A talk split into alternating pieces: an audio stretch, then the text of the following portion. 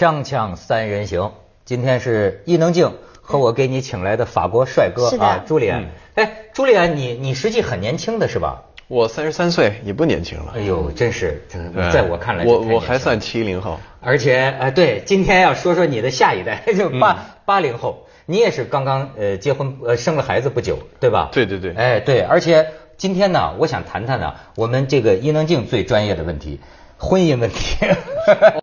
紧张你不要紧张。哎呀，她现在就像一个饱经摧残的、饱经媒体摧残的女人。惊弓之鸟。惊弓之鸟，对，谈的不是你，嗯但是呢，是请你这个婚姻问题专家呀评论评论。为什么我是婚姻问？你别给我再贴标签、乱套帽你是在。江湖上不都是这么传说吗？等一下，我也站起来就走了。呃，你是是从那个中国好婚姻回来的是吗？哎，哎，可以开个这种节目哎，有幽火默感死了！我觉得这个啊不行，我得要版权，谁敢做这个？这个名字是我起的。没错，他们都说找几个人也是坐着背背背后的椅子，嗯然后找几个婚姻失败的倾诉评委，看谁啪一下转过来。我怎么从来不知道这有这样的婚姻？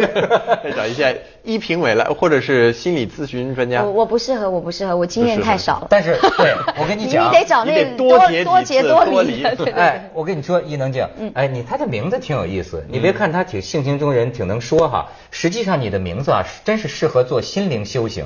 嗯你看伊能静，中文的意思就是他呀能静，能安静，是吗？跳太远了，快说到底 对对对，要说什么？好我说，饶是你啊，见闻广博，你恐怕也没听过这样的婚姻。嗯最近啊，他们说一个就八零后的小夫妻，嗯，四年里啊是怎么着啊？你看我都得看看他这个结婚七次，离婚六次。结了七次婚，离了六次婚。我身边有这样的朋友，没没那么夸张，老外是中国没有中国人，但没那么夸张，的好像五年里是结了三次吧。这要是公众人物得被批成什么样了？你对想？哎，你一看你又跳得远了，你又跳得远你看跳的公众想起自己了。要不然我 我们再说说你的事儿吧 对，公众人物真的太惨了。哎，你说人家美国伊丽莎白泰勒一辈子也是结个七八次婚，嗯但是那为什么就是佳话呢？要是中国一个公众人物弄个七八次婚的，没有那就成笑话了，是吗？关关键 Elizabeth Taylor 她结那么多次也是对的，你这么国色天香的一一位角色，让几多几个人来来来来这我们伊个享受能静也国色天香啊。你怎么又到 不这边了？行，不往你那儿找了啊。哎，我我我我有一个这个事儿啊，我也不予置评，它有它具体的这个嗯悲悲悲欢离合。但是呢，它让我联想到一个什么？我最近有机缘呢，跟一些八零后的这个男男女女接触。嗯哎，我确实感觉在择偶这个问题上啊，嗯是不是选择多了，他们表现出一种紊乱。嗯，就是你听啊，不管是男朋友女朋友讲他自己的这个伙伴的故事哈，往往都是感觉，哎呀，他这个事儿啊，他定不下来。对。一会儿跟这个好啊，一会儿跟那个好，而这儿也挂着一头，那儿也挂着一头，而且很快就另外选择了。同时，你知道，我有个特别凄凉的一个体会，你知道，我是六零后的，嗯我们啊，当年这跟台湾都不一样，我们男，比如说男孩子要是吹嘘啊，说找女朋友，最多就是说找个美女，漂亮不漂亮，没有别的，或者有一些职业联想，最多，哎，我找了个护士，或者我找了个空姐儿。我懂你的意思，就是说现在就喜欢什么呃高富帅，然后白富美，就是他有一些呃择偶标签在。对我来说啊，就是挺陌生。你看现在一个小帅哥啊，他跟你说说，哎呀，我女朋友啊，好多呃官二代啊，或者什么书记的什么书记的女儿，我认识好几个。对哎，我说现在开始就这个家境啊，就是家庭背景啊，按说他们比我年轻，但是听起来我还比他们浪漫。对吗？让我觉得有一种很错位的感感觉，但是可能台台湾是一直都有这个家庭背景的考虑的，是吧？我觉得应该这样讲啊，这个其实是呃呃中国人以前有一句话嘛，叫门当户对。然后另外呢，我觉得其实中国人阶级意识太强了，它不是一个好事儿。嗯，就阶级意识太强了。非常同意。对，就是说。开车的就是开车的，擦鞋就是擦鞋的。我以前请的小助理来，嗯他都可以跟我开车的师傅说话很客气，就是你就一开车的师傅，就那种感觉。我不一样，我是他的助理。那我的助理如果是这样，我就会修理他。而且那因为我就没有这个观念。当你人是，如果我们常在说最终的一个美好的社会是自由、平等、博爱的，嗯那那么这种阶级观念 对 你们国家的对，但。但是嗯如果如果说这是一个终极人人类所生存的一个理想状态的话，这个阶级观念就它已经不是一个门当户对的观念，它是发生在我们身边所有的人都有的一种观念。即便我现在这么跟你说，呃，我我觉得我是挑我是从小因为苦到大，所以我对这种是是非常公平的。因为我们小的时候啊，是一样穷，基本上，对大家都一样穷，所以你知道就会对那个对那种东西特别向往。如果大家都一样富有，有什么好聊的？像我的孩子念的学校是比较好的，都是银行家、电视台什么，所以他在学校没有人会问他你妈妈、爸爸是不是公众人物，因为他的爸爸妈妈是更大的公众人物，是政治体系里的，是银行体系、是金融体系里面的。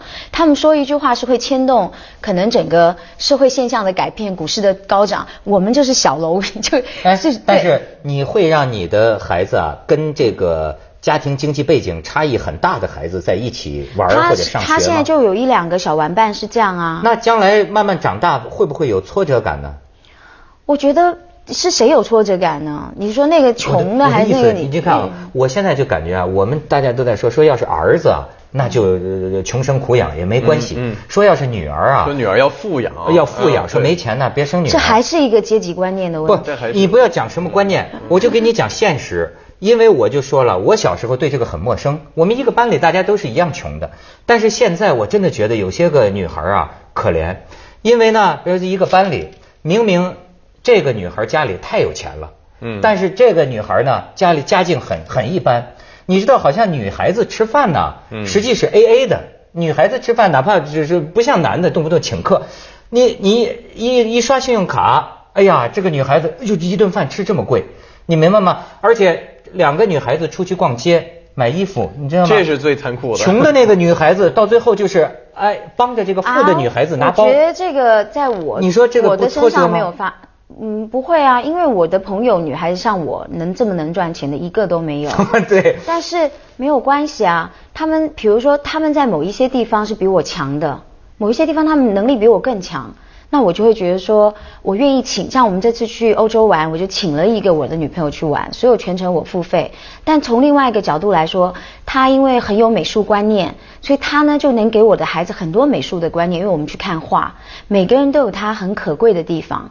如果只用这个来作为人的选择的话呢，我觉得是活的是太狭隘了。嗯现在现在很多有太多这个赚了钱，但是呃除了赚钱没有什么其他的追求，也没也没文化修养，也更没文化追求，没没文化没关系，但是你没追求是一个问我要讲一。句话，就是说，你刚才讲一句话特别好，就是说会不会难过？我觉得那个是家长的问题，因为像我的孩子会从我身上看到，有很多人赚的钱没我多。甚至有很穷的，因为我有一些作家朋友写的是非常严肃，你知道吗？哈，比你穷的好办，但是比你富的，但是我要讲，比我富的那就更没话讲，他们给我更大的包容，因为他们能够这么成功。其实我的身边没有什么奸商型的朋友，大部分都是殷商型。对对对所以所以我的意思对，大部分都是这样，所以变成说。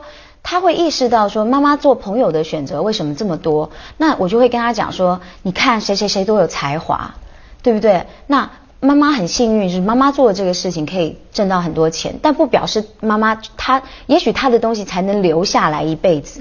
现在她做的事情是看不懂的啊，比如说做 documentary 的，我们有一个共同认识女孩子，她是做纪录片摄影的，嗯纪录片摄影做的是萧红啊、钱钟书啊这种的，是不可能。但是有一天，可能不会再有人看伊能静的《中国达人秀》了，但她做的东西会留下来。所以每个人在这个呃人人的这个生活价值跟地位上所设定的是不同的。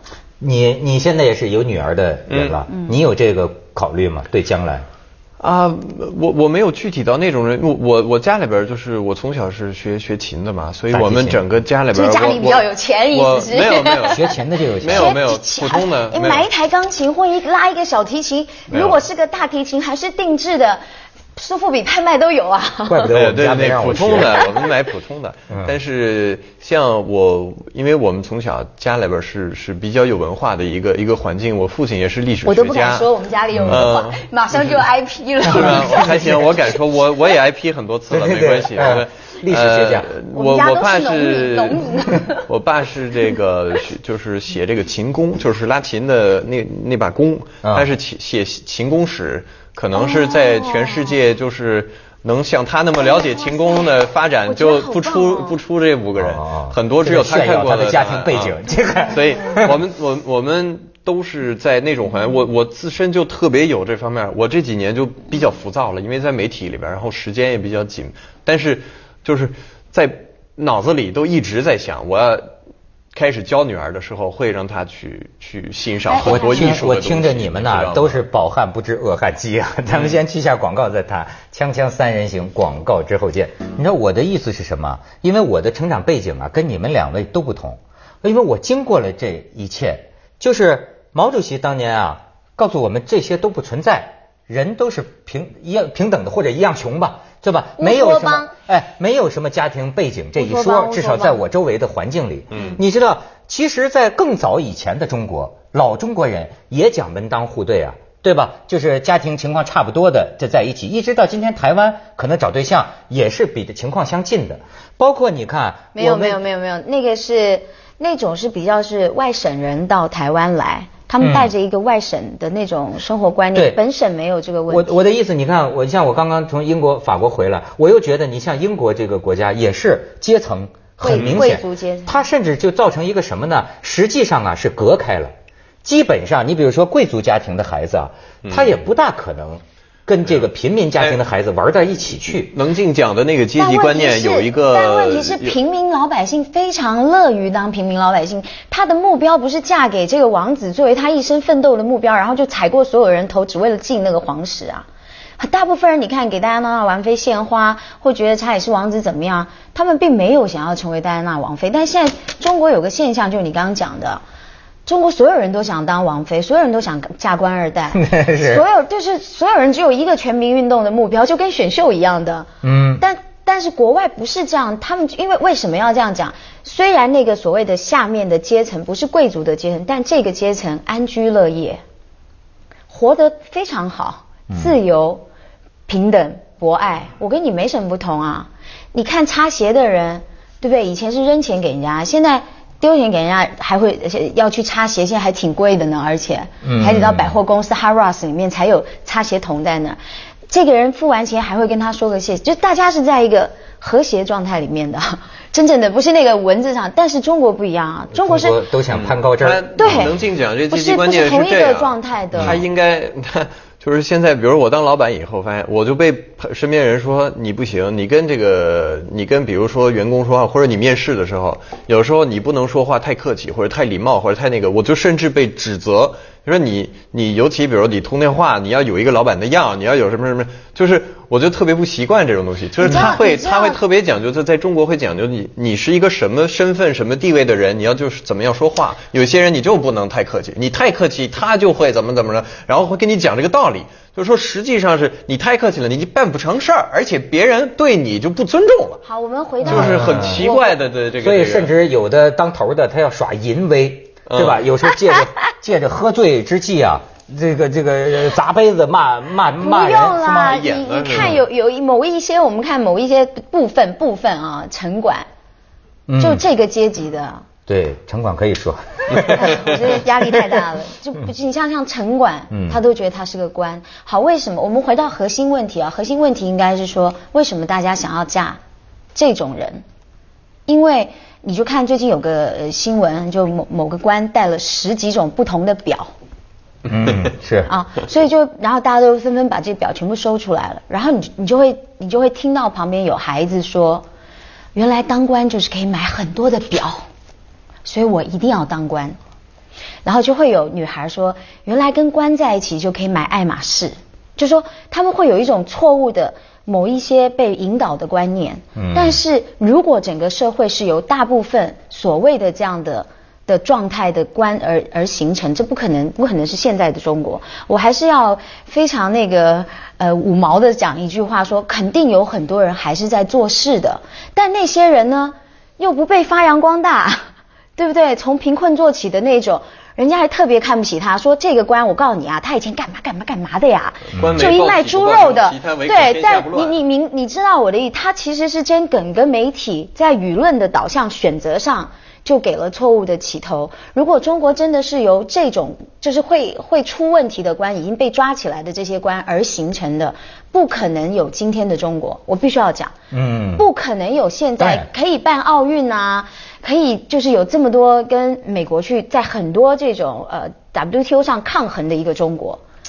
而且呢，这个你得承认，很多时候做生意啊，包括工作的机会啊，嗯这个是不平等的。嗯他他还不像你知道，在呃中国呀，有的时候你找一个官二代啊，他那个感觉啊，还不像找一个富二代。富二代就是有钱嘛，对官二代他感觉到的啊是无所不能。对是神通广大，对对对对很多时候钱买不到的事情，对一个电话能给你帮忙嗯能能给能能能给你搞定。所以说，在甚至他们在海外都说找这个官二代出国的那种子弟都上的名校啊，都是。嗯所以他们有一次就讲，就是说这个天下是老子打下来的，对吧？老子打下来的江山，当然这个要有机会也得给自己的子孙哈。其实我现在觉得啊，这个逻辑啊。呃，因因为有有人又说了，说那很多当年牺牲的那些个平民子弟、无名烈士，那他们算怎么回事呢？我就觉得啊，有的时候有些人我，问你啊，嗯我问个问题：如果你没有女儿，你愿意她嫁给一个烈士呢，还是嫁给一个富二代？因为我生的是儿子，没这个问题。啊如果你们有女儿啊，我希望她幸福。她怎么她怎么可能嫁给一个烈士？那我的意思就是说，冥婚嘛。我的意思说，烈士就是说对这种这种改革未来啊，然后真的是投身社会啊，有相当大的理想的，但他可能真的就是即使有钱都会拿出来办报啊，这些那些。哎呦，在过去的某一个年代，那个时候的女孩子还真的只是嫁给嫁给革命，是吧？嫁给这这个革对，还是你想要嫁给一个非常有钱的人家？其实你有没有发现很奇怪？我们说了这样的观念，但大部分的电视剧跟电影，尤其讲以前的，都是有钱人嫁给一个很有理想的穷小子。嗯成功的故事，要不就是一个特别有钱的少爷爱上一个来打打扫的丫头，真爱无敌。所以哦可见。这种就是我们现在在讲的这种现象呢，我觉得所谓八零后的这种喜欢要白富美啊，然后什么什么高富帅高富帅啊，嗯然后官二代、富二代，我觉得这是整个社会的导向的问题。但人们的浪漫的核心的底层思想里是突破这一切的，是要突破一个阶级观念，依然能够恋爱，依然相信真爱是可以突破一切的。但是爱上之后啊对，有很多尴尬。呃，当然当然，但是没有不是说没有成功的例子啊，肯定也有的。你比如说，我举一个呃很很很多问题就怕具体。你比如举一个很具体的例子，好比一个很穷的女女孩子和一个很富的男孩子在一起，我跟你讲，连交通工具都不一样，甚至连我们说我们打计程车吧，打打计程车谁掏钱？没有关键是如果总是让这个男的掏钱，关关键是你这个不，我跟你，我就是跟你讲的具体一个家庭里边，就是比如说我见过的亲兄妹啊，亲兄妹之间到最后发展，比如说哥哥比妹妹有钱。然后甚至啊，周围环境啊，因为在家长面前，这个哥哥被夸的更多。你看人家多有出息啊，你应该好好你正经做点事儿。最后呢，这种压力之下呢，很敏感，很长期很敏感，而且这个在我说的是在西方社会，就是差一个一个月差个一万人民币的事儿，不是说差特别大，没错没错就是非常小的差距。但是他就很自卑，很非常敏感。你说这样，我们在一个好点酒店，然后我来请，他就就这边就什么意思你就要向大家炫耀你有钱是吧？我们家们就不能这人一家人都能打起来，特别敏感，咱们更不是先说那先去一下广告，还能静再说。锵锵三人行，广告之后见。咱们俩讲的问题呢，这伊能静妈妈就说是父母教育的问题。我觉得这是父母价值观的问题。对因为像我妈妈，我绝对是我们家最最能赚钱的。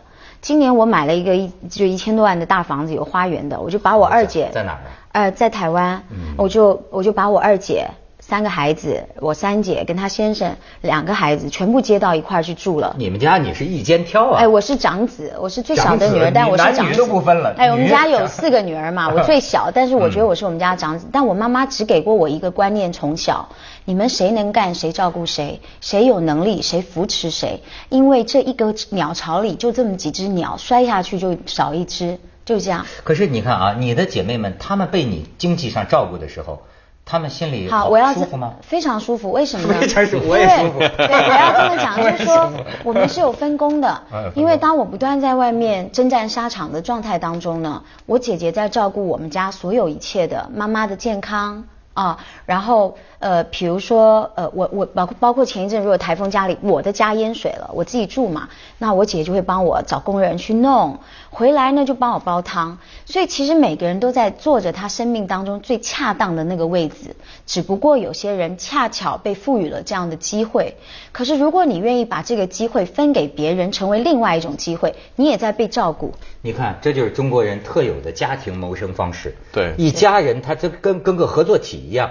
其实在，在但我妈妈也可以跟我说的，我妈妈也可以说，妹妹这么有钱，你们就去嫁给有钱男人算了。你看这怎么怎么样，妹妹天天开好车，这怎么怎么？我妈妈从来没有给过我们这种观念。我妈妈给我们的观念就是，谁好谁一定要照顾谁。但我我我要说一点，就是嗯我刚才说的比较快哈，但是实际上很多时候在西方，因为西方大家独立惯了，对而整个就是说，你要是依赖于别人呢，别人没说什么，呃，不是爸妈的问题，可有时候是爸妈的问题，但有时候不是他们的问题。家人怎么会是别人呢？不是，我就是说他自己给自己这个压力，你明白吗？就是这也是教育有问题。是但这不是教育问题，这是环境大环境有问题。大环境，你比如说像北欧，因为所有的这个社会制度、福利什么都非常好，那所有的人都是独立的，独立习惯了。那如果说你自己还要依赖别人去生活，你你你租的房还要依赖别人，对。就有的人他自己承受不了。他承受不了，他承受不了，就像有一些男人，就比如说男人跟女人，有一些男人有男人不如女人有钱，不如女人有才，但我们女方没事儿，男人他就觉得自卑，依然后就赖这个两因为这个。字哦，跟互嗯相扶持是两个概念。对我跟家人是互相扶持，我姐姐没有依赖我，因为我也非常依赖她。但是她自己会觉得，不不是，我觉得这就是价值观。接着下来为您播出《西安楼冠文明启示录》。是的